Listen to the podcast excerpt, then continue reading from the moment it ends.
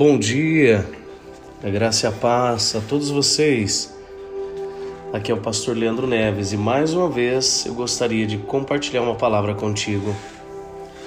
Espero que você, neste dia, seja abraçado pela paz que excede todo entendimento, pelo amor de Cristo que na cruz do Calvário nos redimiu, nos tornando filhos, filhos do seu coração e além de filhos, cordeiros das promessas.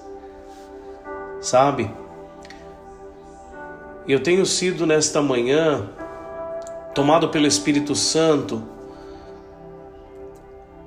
para que o meu coração seja cada dia mais apacentado pelas tuas promessas, para que eu possa olhar pela beleza do futuro que Deus tem para mim do que me prender nas ofensas do passado que podem me aprisionar neste presente, fazendo-me cegar das promessas do futuro.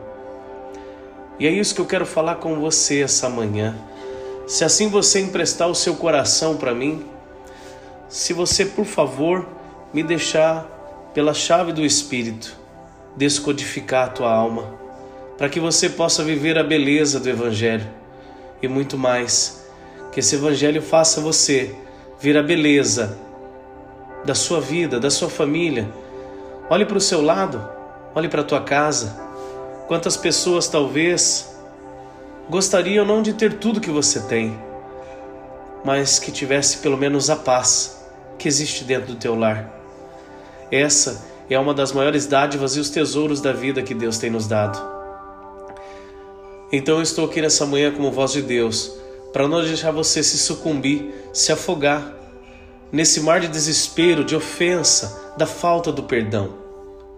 Por isso, a primeira coisa que nós conversamos foi sobre o nosso estado, o nosso estado quando a ofensa chega ao nosso coração. Falamos sobre a impureza que a ofensa traz. Impureza essa que o próprio Deus em Apocalipse 3,18 vem dizendo que elas são acarretadas à nossa vida por causa das ofensas que são liberadas sobre nós. E nessa manhã, eu quero falar sobre a nossa verdadeira condição. Jesus disse que a nossa capacidade de ver, e não é somente ver, ver corretamente, é outra chave para sermos libertos do engano. Em geral, quando nós somos ofendidos, nós temos o poder de nos vermos como vítima. Sabe? Vitimismo é uma virtude da incapacidade, querido.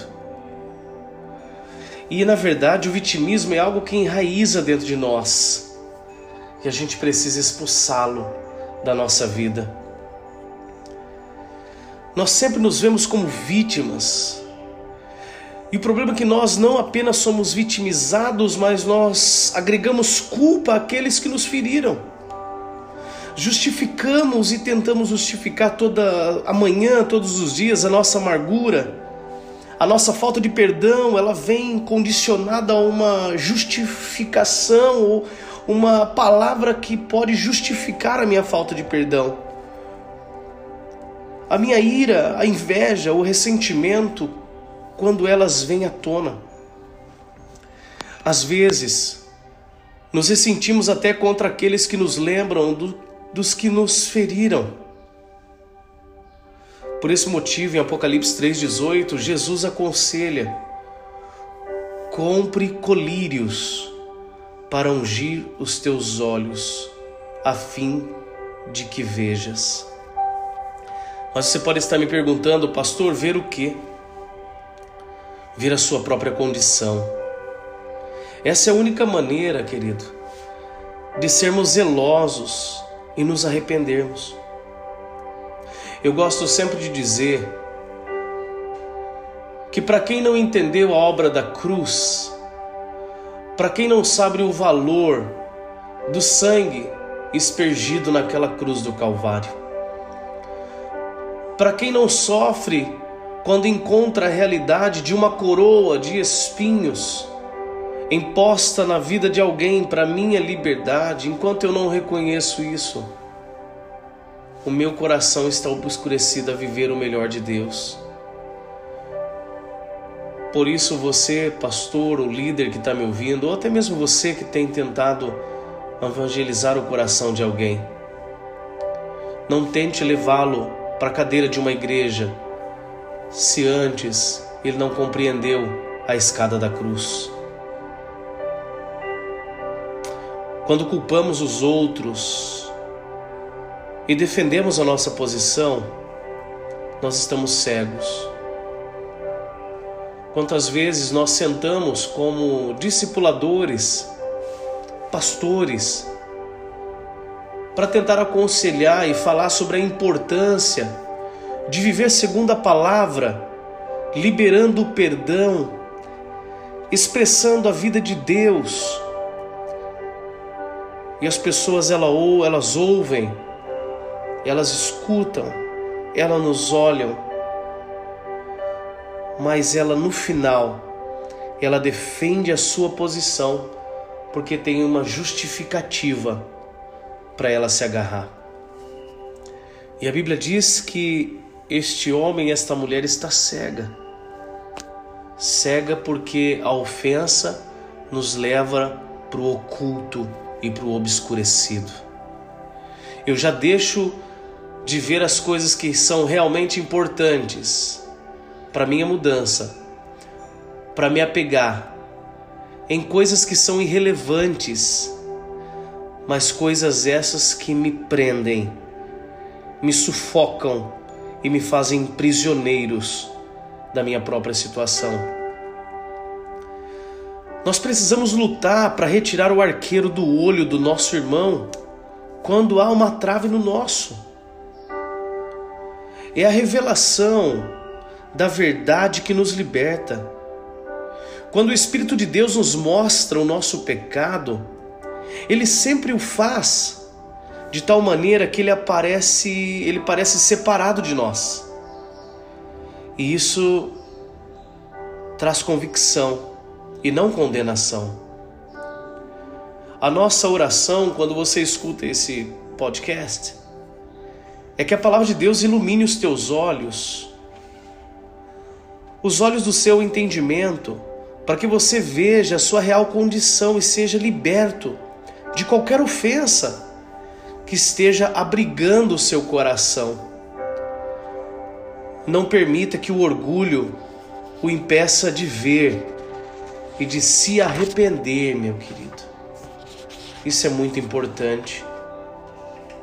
Sabe, um cristão ofendido é alguém que recebe vida, mas por causa do medo não consegue liberar a vida.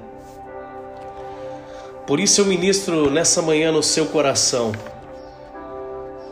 que você não apenas receba o bálsamo de Deus, que você não apenas receba situações que possam mudar e expressar os problemas, que através dele você possa enxergar que Deus está contigo.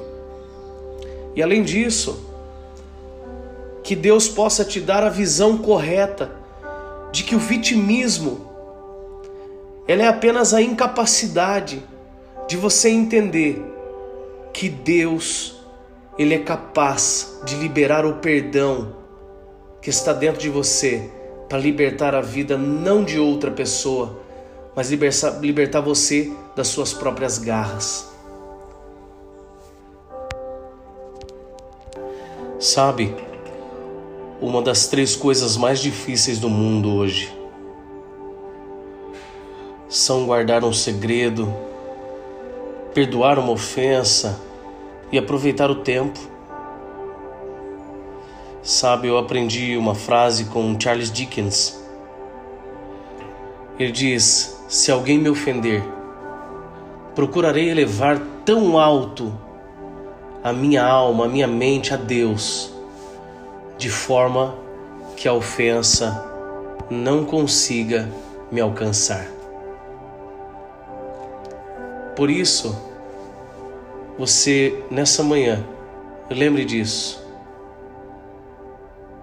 quando você receber uma palavra que vai lhe tornar ofendido, você precisa erguer a sua mente, o seu coração, a sua alma ao mais alto possível, onde se alinha com a promessa de Deus e o coração pleno de Jesus, para que a ofensa não se achegue até a você.